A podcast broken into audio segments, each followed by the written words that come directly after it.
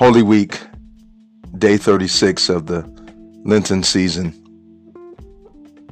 I want to share with you this thought today, which comes from Romans chapter 8, verse 9, the Spirit of Christ. It says, Whoever does not have the Spirit of Christ does not belong to him. Now, I want you to think about this account that happened in Scripture in John chapter 11 when Lazarus was raised from the dead. And it says, basically, in this account, that there was illness and death. There was also apparently love, compassion, friendship, caring, and the sharing of grief and loss. It says even that Jesus wept. And Jesus told them who who were grieving over Lazarus, he said, This is not to end in death. Untie him or loose him and let him go. The book of Romans tells us that through the redemptive work of Christ, Christians have been liberated or loosed from sin and death. How does this happen? In the gospel reading, Jesus is called teacher.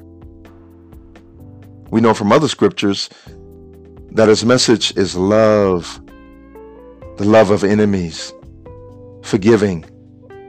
How many times? 70 times 7. Caring for the lepers of today's society or that society back then, seeing the goodness and sacred in all that God has created, being merciful, loving God, yourself, and others. Is that not liberation from sin and death?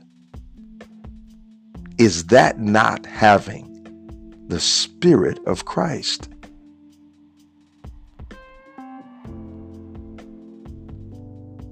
Here's my prayer. May the body of Christ in today's world know that we have the power to overcome sin and death by following Jesus' teaching of love, compassion, friendship, and truly and authentically caring.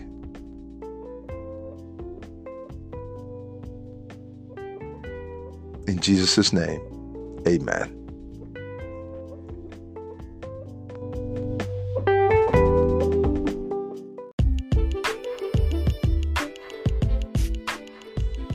Listen, I want to personally thank you for listening to today's podcast.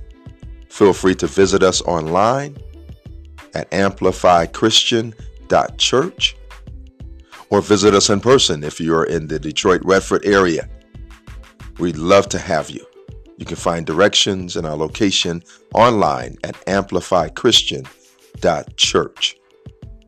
This is Pastor Corey saying, don't forget to live out loud.